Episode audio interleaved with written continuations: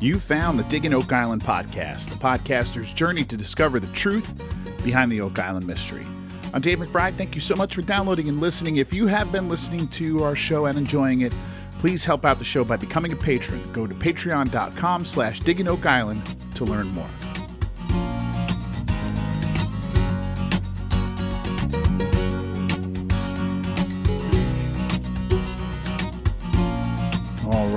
Before we get started here, let me just thank our new patrons for this week. Karen, Stefan, Ginger, John, Lisa, and Cheesecake701, my favorite name so far. Uh, thank you guys all so much for becoming a patron. Um, it really does mean the world to me um, and to my family that you're helping keep this podcast going and helping foot the bill for. anyway, if you want to learn more, patreon.com slash digging oak island. It's five bucks a month. If you think this uh, podcast is worth five bucks a month, then go over there. And uh, thank you so much in advance. Now, before we get to the emails this week, and we don't have many, so this is going to be a quick email section. I just wanted to make sure everybody saw during the airing of this last episode that there is a new season of Beyond Oak Island. That is the uh, Oak Island, um, what do you call them? The Rick and Marty catch all treasure hunt show that they did last year. Uh, and that's going to start airing in January. So uh, I'll keep you posted if I learn any more than that, but it'll be nice to have a full night of what would we call it? Oak Island related material to watch on the History Channel starting again in January. Okay, we only have uh, two emails to get to this week and then a message from Facebook, so let's get right to it. Uh, the first one comes from Justin in Virginia, who writes Hey, Dave, longtime fan of the podcast, with one observation from the recent episode. Regarding the ball of stone Gary and Rick found on the surface, quote unquote, am I the only one who finds it extremely odd that something so old could be found above ground and without a single speck of dirt on it? It's safe to assume it has been centuries since anyone was carrying stone shot. Even if it was untouched, it should show signs of weathering at best, but logically, it should be in or under the topsoil, right? Perhaps major details of this discovery were edited out, like them cleaning this thing, uh, but the whole scene struck me as very odd. Would love to hear your take on it. Keep up the great work, Justin in Virginia. First of all, Justin, you are certainly not alone in questioning this. I've heard this on many, many uh, a uh, Oak Island related social media site. Um, people were wondering how that could possibly be. Uh, I don't think we would have seen them cleaning it up. Before, I don't think they would have cleaned it up beforehand. Usually, what they like to do is find it. Hey, Gary says, "Oh, this could be this," you know, and then they go to the archaeology uh, trailer now and they clean it up and then it's a big reveal and yada yada yada. You get what I'm saying? Um, but that's that isn't what happened there. They he picked it up like he picked a rock up. Um, I'm not an expert on this. I don't really know whether or not um, you know it, it, could be found just on the surface. But what you're asking certainly came to my mind as well as I was watching it. I, I don't really have an answer. I think it is possible. The quick research I did on it, I think it is possible that it could be found just sitting there. Um, just like rock would be, right? Pick a pebble up off the beach, depending on how much weathering is there and if it rained recently and all that kind of stuff. Um, it also could have been churned up by somebody else, um, could have been part of a different, you, you know, there's a whole lot of possibilities. Um, I guess what I'd say is I'm not really sure that it being on the surface is all that unusual. It may be somewhat unusual, but certainly not so much that um, you know that I would question the integrity of the shoot. I, I, meaning that I don't think they would have found it, cleaned it, brought it all the way back, and said, "Oh, look, there it is." I mean, I, I think stuff like that happen. I know stuff like that happens, right? I know they find things, then put it back and call the camera crew over. You know, I mean, because you just they do work out here for hours and hours on end. I just can't imagine they're shooting every little second of it all, you know. So there's going to be stuff found off camera, and then we get these sort of made up scenes. I mean, that's just the cost of doing business. That's, that's just what happens in reality TV. Anyway, thank you, Justin's great question. Let's go to our friend Dave, wonderful name, in Texas. He's written before. He writes Hi, Dave. This is uh, Dave from Texas again. I've been watching Oak Island every season and noticed that I don't remember ever seeing Terry Matheson in any of the meetings in the Oak Island War Room. Do you remember any time Terry has been included in their meetings? If not, I wonder why. Love your podcast. Keep up the good work. And, and just as a note, our friend Steve, one of the things we do on Patreon is I try my best when I can to uh, come live onto the Patreon for sort of a discussion during the airing of the show. And I post some thoughts and things like that right as the show is airing. And our friend Steve joined us on there. And in that discussion, he said this Terry Matheson's an unsung hero on the show. I wonder why they exclude him from the war room generally. So both of you have the same inquiry in the same week.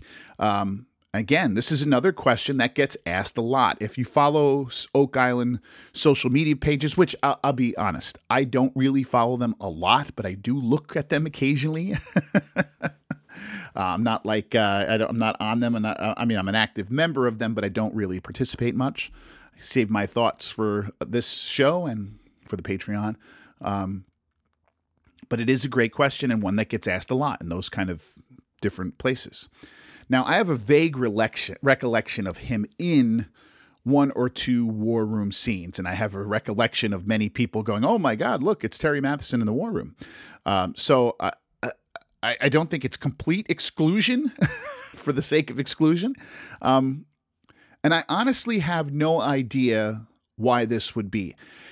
And I've been asked this many times. The only thought I have on this is that it is very possible that the work that Terry is doing is all done before the time of the summer where they film all the war room scenes. Okay. Um, meaning it could be a result of the shooting schedule and and and especially of editing. If you think what you're seeing is is one day Terry and Charles pull a piece of metal out of a sample from a borehole. And then later that afternoon, uh, Alex and Marty go to Carmen Legge to have it looked at. And then that evening, come back. And if you think that's all happening in the same day, I, I know that's the way it's edited to look. And that's even what the narrator says from time to time, but that's not what's happening. Um, just so you know. So it could be Terry's doing all this work inside of, uh, you know, and that's the other thing, right? I mean, they're drilling these boreholes, and it doesn't take. They're not on the on the island for months drilling these boreholes. So Terry's only there when they're doing that work, and that work might only be a couple of weeks, stretched across fifteen episodes. But it may only be done for a couple of weeks, and then the analysis and all that stuff is done sort of later on, and uh, kind of done in order, and so that they can have these discussions for the war room. You, you understand what I'm saying, right?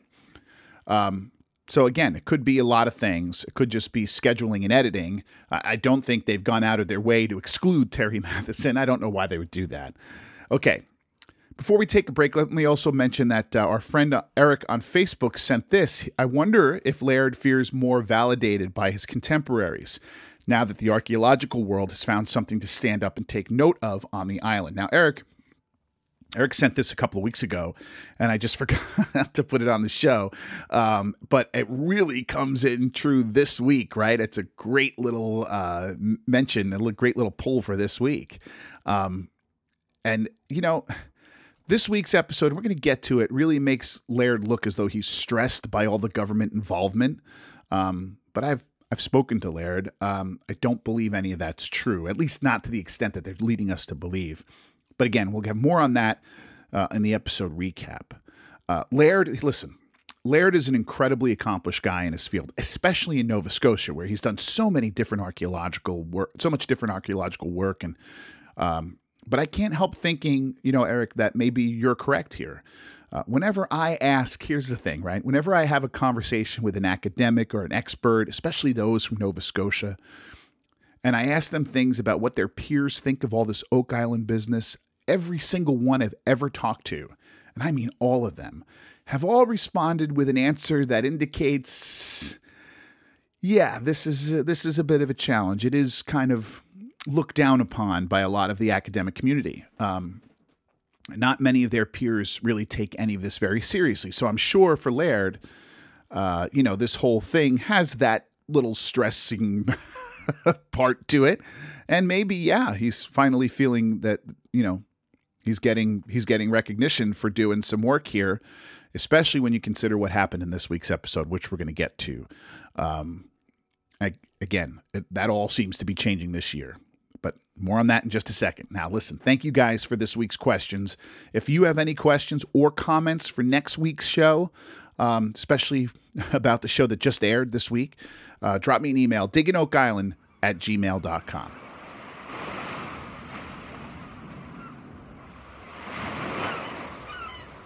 All right, it's time to get into this week's episode of The Curse of Oak Island called Stone Roadblock.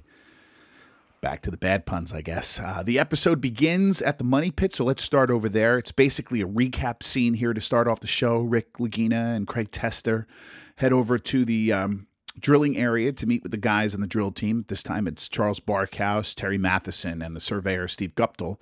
Uh, basically, all we see Rick and Craig doing here is um, recapping what happened last week, about uh, telling them about this piece of metal that they found last week and that had traces of gold in it. Um, they're about to begin digging. The guys here are about to begin digging a new hole called B4.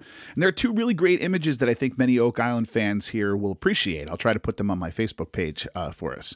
One is a grid showing the exact positioning uh, of the relationship between this new hole, last week's hole where they found this metal piece, and C1. People are always asking to get sort of a better layout of where things are. Well, here you go. And then they kind of supplement that with a great overhead shot of exactly where this work is being done in relation to the rest of the money pit area. Again, I'll post a couple of screenshots on Facebook if I get a chance. And what you got to really know about this is this is the extreme northern end of the area that's been cleared as where the money pit originally existed. It's a big area. They don't really know exactly where it was, as I'm sure you know by now.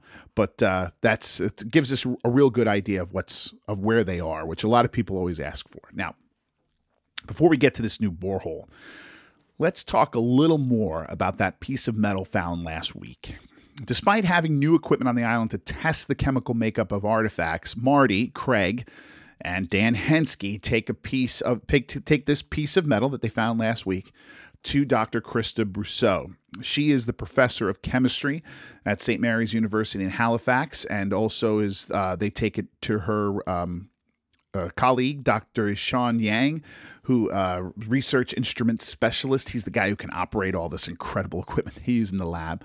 Uh, we've seen these two many times before, and they are people who uh, really can confirm this presence of gold uh, and maybe even you know do a little bit more research into what exactly we're looking at here from this piece of metal found last week again in borehole D2.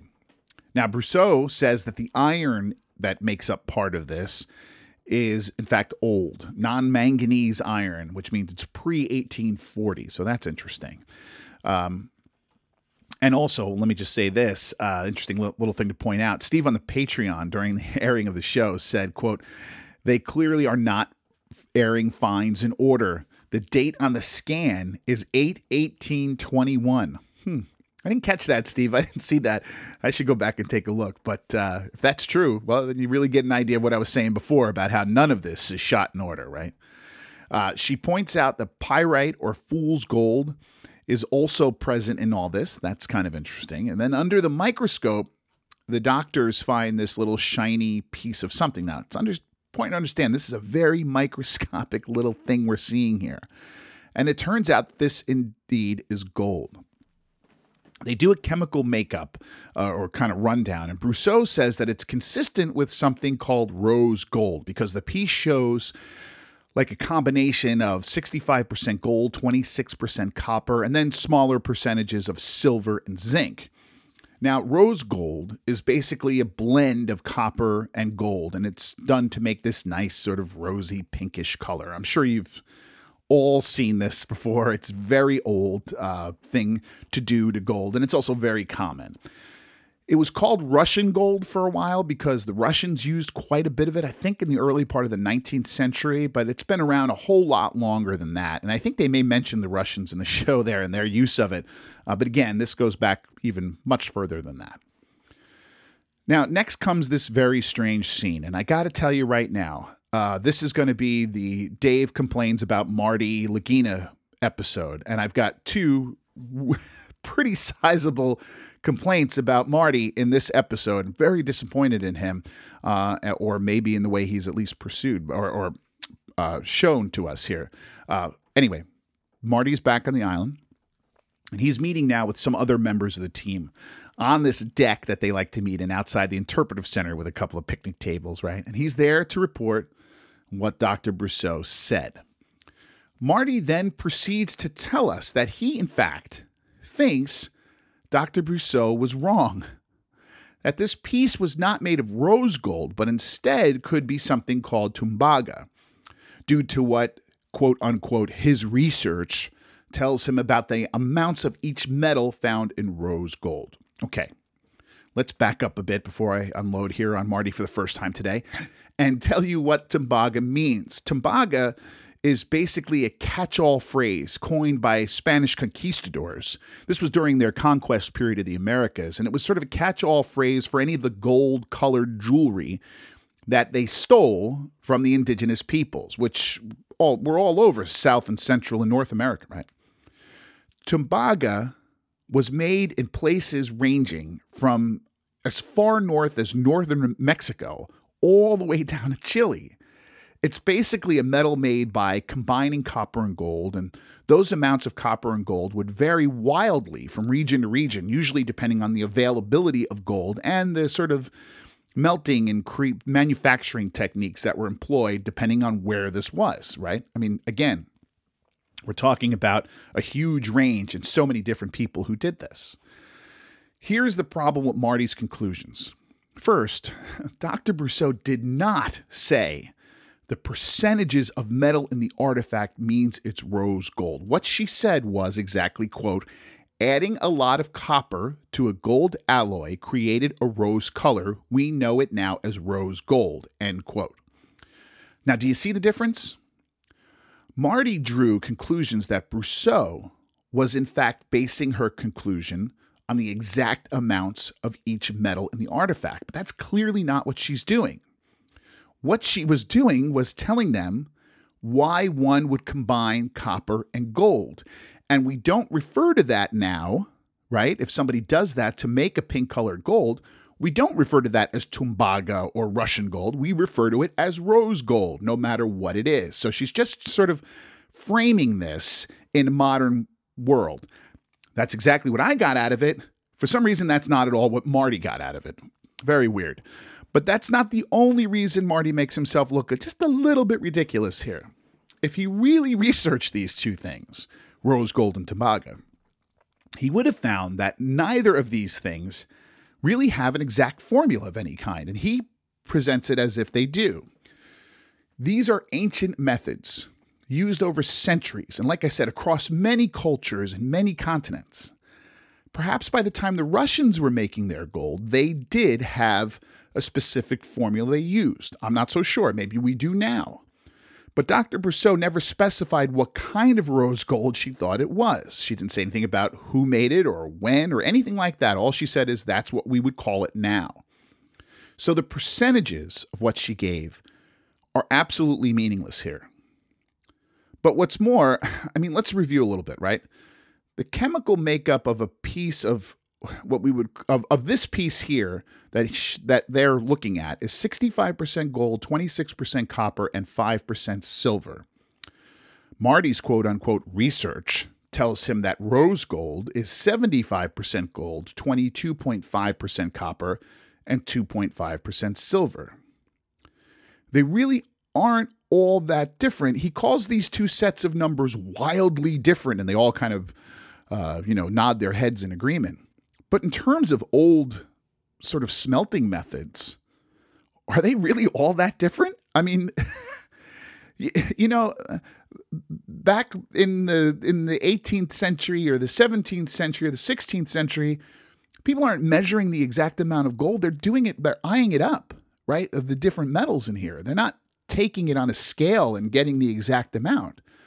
Uh, just I don't know. I'm not so sure. They they both produce either one of these numbers will produce a similar looking metal, which was the point of the whole process to make the gold look a certain color, right?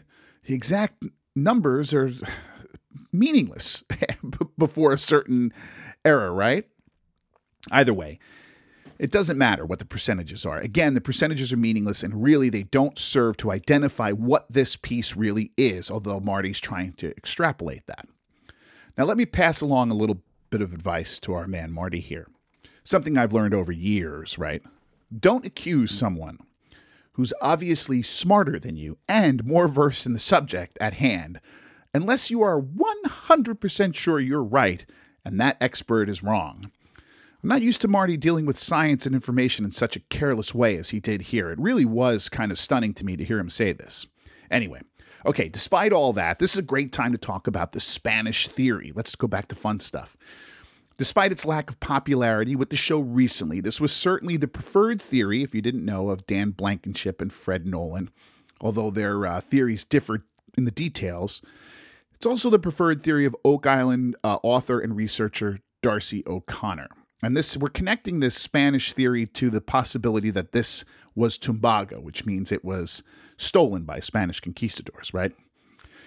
Now, there are a lot of versions of what we call the Spanish theory, but they basically come down to one of two possibilities, right? Either this is Aztec or Mayan gold brought and buried here by the Spanish after they stole it from them on their way back to Europe, or it was buried actually by the indigenous people themselves to hide it from the Spanish.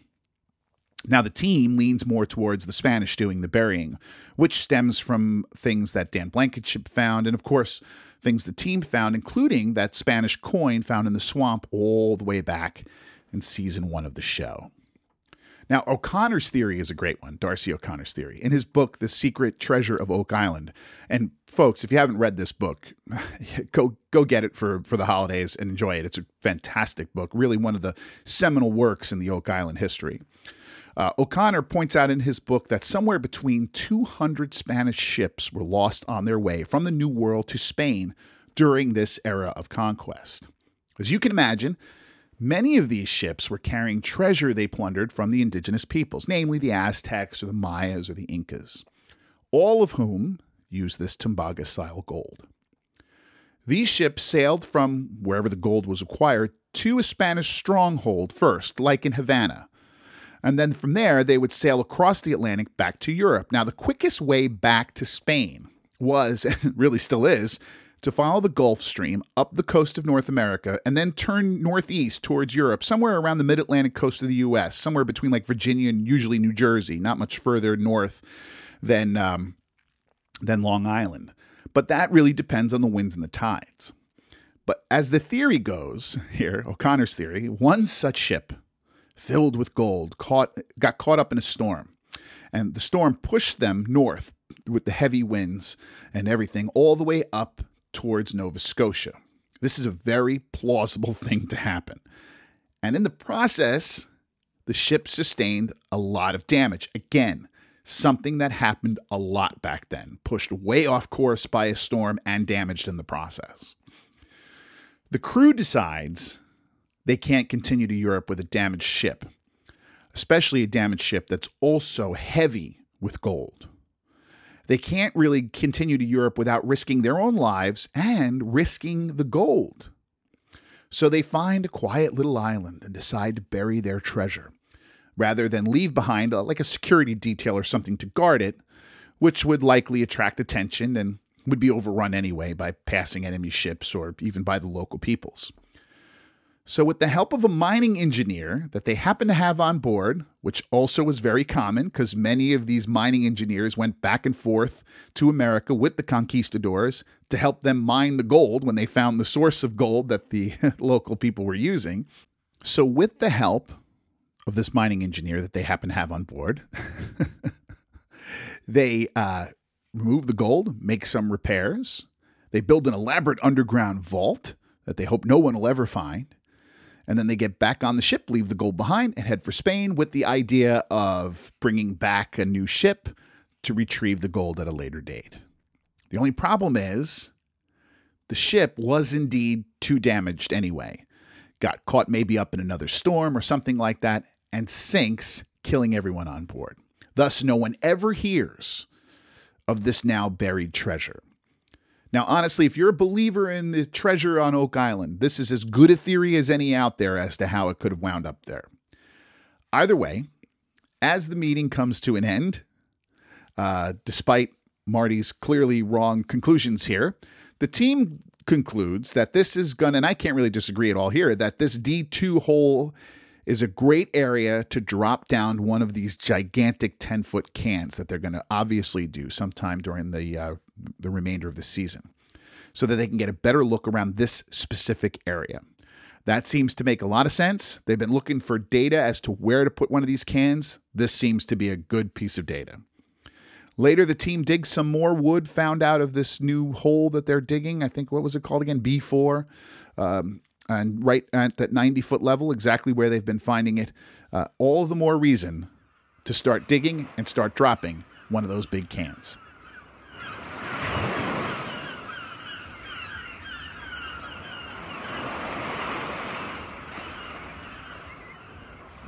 Okay. Now, despite all this talk of Aztec and rose gold and, and, and all in the money pit and all the, the Spanish conquistadors and all that, the swamp actually provided the most drama in today's episode. So let's conclude the podcast over there.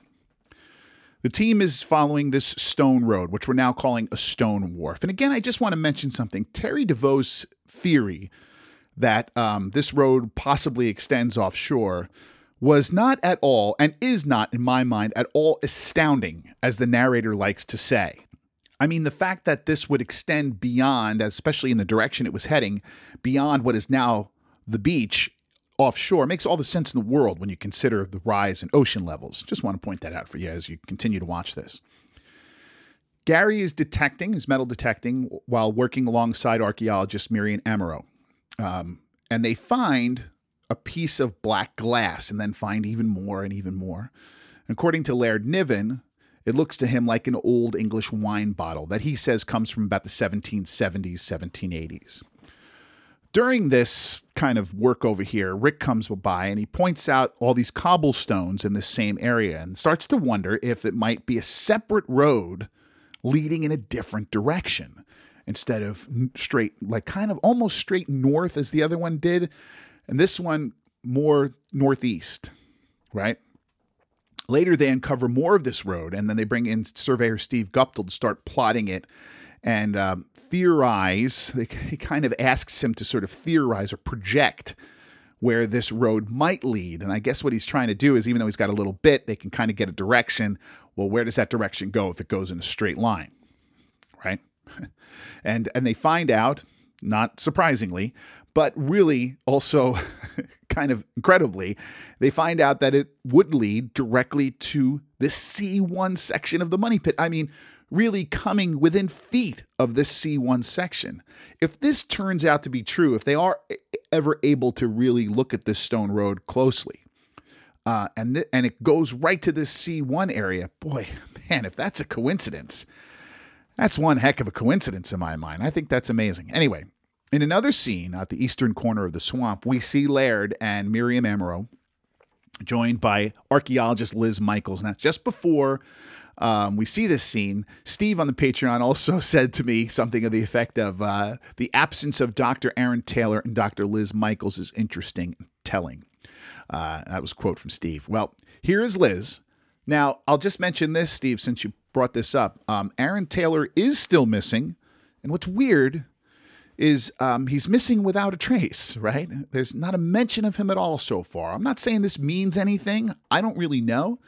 But it's weird that he hasn't even been talked about, hasn't even been mentioned. I mean, this is a guy who spent all last year knee deep in muck in the swamp, and we're not even saying why he's not here anymore.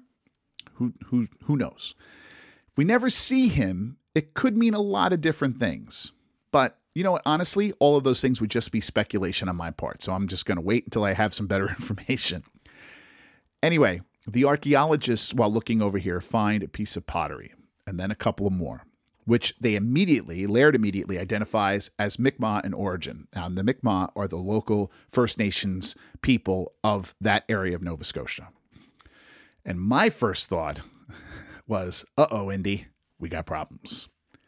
Later, Laird sits down with the guys and tells them that the CCH, which is the Nova Scotia Department of Communities, Culture, and Heritage, uh, had already come to the island, which we did not see, and inspected what they had found so far there, where this piece of Mi'kmaq pottery was.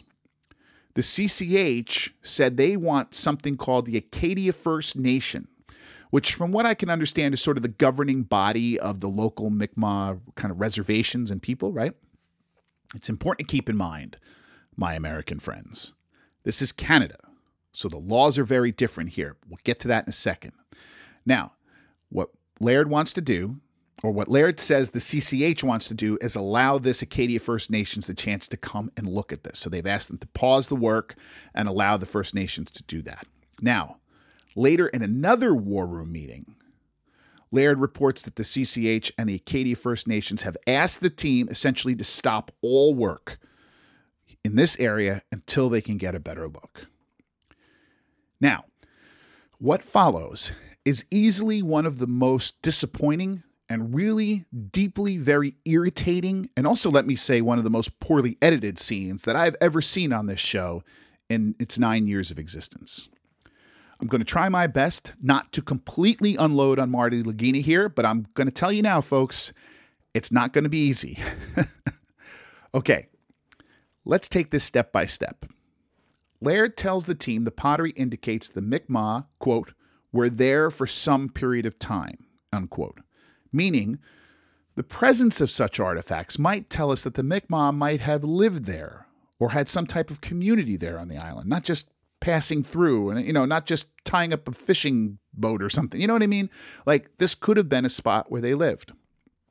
Laird then says that the government has asked the team to quote stop work at the area where we are finding the artifacts end quote.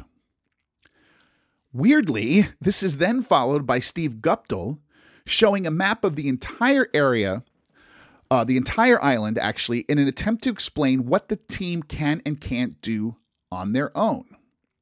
So there's green zones and red zones, right, that they can and can't work with. The problem is, folks, and this is never mentioned, this is absolutely nothing new. The long and short of it all is this years ago, the Nova Scotia government basically granted the Laginas the ability to do almost anything they wanted with the Money Pit and Smiths Cove area. But not beyond that. That's because the Money Pit and Smith's Cove been so torn up. There's really any kind of archaeological find would be tainted to say the least, right? But beyond those areas, they couldn't just dig giant holes, right? Now, beyond that area that Steve had in green, basically what it means is these red areas, they need to get some kind of permission from the government. And they're I think they're all a little different, but they're but some kind of permission. This has been the case for years. But for reasons totally passing understanding, the show goes out of its way to make it sound like the CCH and Acadia First Nations just came in and said, oh, can't do anything at all now beyond the green zone. But it's not the CCH that says this. It's not the First Nations that say this. It's the provincial government that said this when they passed something in 2011 called the Oak Island Treasure Act.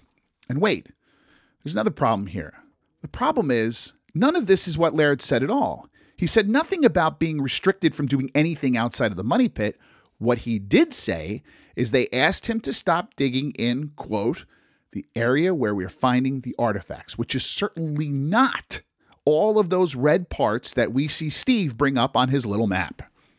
Now, I'll try to put a screenshot of this up too, if I remember, so you can see it again. But um, it all begs the question, right, as they're doing this why are they making this all sound worse than it actually is? Why are they making the CCH and Acadia First Nations look out to be the enemy, to be some sort of bad guys, when all they're asking for is a pause in the work in this little area to get a closer look at this little corner of the swamp in accordance with a law that's been in place for well over a decade. Now, the conclusions they draw after a ridiculous amount of bitching and moaning here and an editing hatchet job clearly done for reasons beyond understanding to make Laird Niven look like some sort of guilty party. I don't know why in God's name this what that was all about. I don't know why they did that. They decide they're going to after all this, they decide they're going to abandon everything all work outside the green zone. Really? You're just going to take your ball and go home, Marty? I mean, did you all really and honestly decide to abandon everything besides drilling in the money pit because the Mi'kmaq want to get a look at perhaps a place where their ancestors lived? Maybe perhaps gain something of a new understanding of their cultural history before you just let Billy Gerhardt go at it with an excavator? I mean, you got to be kidding me if that's what you're doing here. And again, Marty looks ridiculous. Bitching endlessly about the First Nations wanting them to hold off a bit here, complaining about how he is, quote unquote, increasingly frustrated, and saying things like, quote, we are running the risk of losing our property by performing properly, end quote. And then the one that really churned my stomach when he belly ached, quote, the more we cooperate and the more we dig, the more of our island we lose. Even Billy Gerhardt pissed me off when he whined about how he can dig holes anywhere else on the island and no one would stop him from doing it. Well, Billy, that might be true. And you may think that's a very clever little response, but you're all acting like you're just digging holes in some random place and pulling out dirt. Billy, don't you get it? You actually found something here. It wasn't just dirt. If it was, this wouldn't be happening. Don't you understand this? The pottery was unearthed for crying out loud. This is exactly why the government enacted these laws years ago. Let me just remind everyone in the quote unquote fellowship this is exactly why you couldn't bulldoze the Samuel Ball property or drain the swamp without someone's permission. Basically, yes, folks, you just can't bulldoze anything you see, despite what Marty Lagina's belly aching here about the process the government put in place ages ago might be. But I think what bugs me even more is what seems like Marty's total lack of understanding that he is the stranger here. This is not his country. Canada has different relationships and a different history with its First Nations people than we do here in the United States. Now, I'm no expert, but I do read the paper. And during this past summer, protests and demonstrations took place all over Canada after news of finding hundreds, maybe even thousands of unmarked graves of Indigenous children found at something called residential schools. I'm not going to go through a political or history lesson here for you guys. You can do that all on your own and read about this. But needless to say, Canada's Indigenous people have been front of mind over the last year or so throughout the country. But even with all that in mind, Marty wants to spend his time moaning away about how the local First Nations people want to get a look at a possible site of historical significance for them before he pounds away at it with his heavy equipment. Now, for all I know, this might turn out to be nothing, but can we at least respect the Mi'kmaq's desire to decide that for themselves? Because one thing I can be absolutely sure of the worst people to leave in charge of such a thing, of looking at such a thing, are American treasure hunters who never heard the word Mi'kmaq before they started digging for the Ark of the Covenant years ago.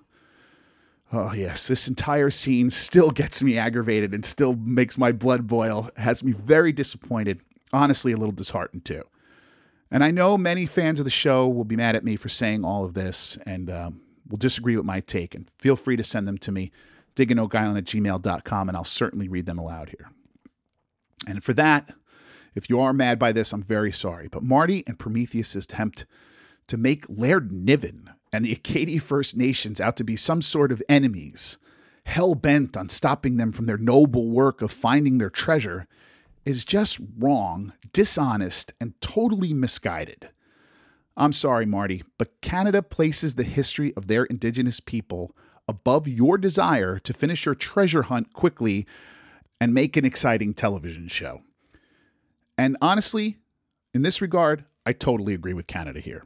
Now, having said all of that, I will mention one more time, and I think it's important to do this that, and maybe I'm rescuing a sinking ship here and rearranging the deck chairs in the Titanic, but Prometheus could be more to blame here than Marty and the team because it looked so purposely edited to make this all look like Laird was the bad guy or guilty of something and stressed out and being yelled at from everybody, you know. This could have all been easily edited to make it look worse than it is. Now, Marty said the things he said. That is certainly true, but we can always assume that things can be taken out of context. It was all chopped up. And like I said, the editors and the producers really looked to me like they had an agenda here. Let's hope that's true. And let's hope these guys are not really as annoyed and as uh, as upset as they appear to be with local First Nations wanting to take a look at what might be a historic site for them.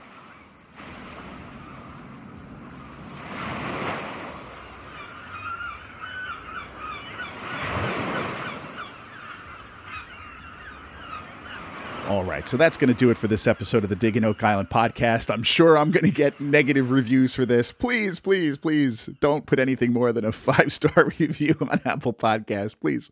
Uh, anyway, shameless plug time. I produce another show. It's called Sit Downs and Sessions. Me and my friend and radio host Chris Post sit down over a drink or two. We talk about pubs and politics. We talk a lot about music recently. We've done some paranormal discussions. We're basically just two friends who've been observing the world for years, and we sit down with a couple drinks and chat about it. Give it a listen. You can find sit downs and sessions on Apple Podcasts or Spotify, wherever you get your podcasts. And also, I like to remind you guys I'm back on the air as a DJ. I have Wednesday afternoons from 2 to 5 p.m. on WDVR FM in New Jersey, or uh, Western New Jersey and Eastern Pennsylvania. From 2 to 4, I host a show called the Bourbon Street Bistro, plays the music of New Orleans. And then from 4 to 5 p.m., I do a show called Island Vibes, where we play the music uh, with a little bit of a tropical feel to it, right?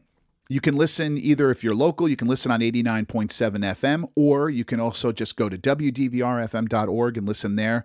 It's on the TuneIn app, or you can just apparently tell Alexa to turn on WDVR. Again, Wednesdays, 2 to 5 p.m. And don't forget, you can really help out the show by becoming a patron. If you think this show is worth $5 a month to you, head over to patreon.com slash Diggin' Oak Island to learn more. And if you're enjoying the Diggin' Oak Island podcast, please give us a five-star rating on Apple Podcasts wherever you get your show, wherever get your shows. And if you're not enjoying it, don't leave anything. Five star reviews only, please. And a big thank you to everyone who has left us a five star rating already. I can't tell you how much I appreciate it uh, take, for taking the time to do that uh, and for the kind words. And again, if you have any questions or comments that you want to send directly to me, you can do so via email at digginoakisland at gmail.com. And keep in mind, if you do send me an email or a direct message on social media, I'm going to answer it here on the podcast unless you tell me otherwise. So just make a note of that for me. Don't forget, Follow the show on Facebook and Twitter. We are at Digging Oak Island. So until we speak again, I'm Dave McBride. Thank you for listening to Digging Oak Island.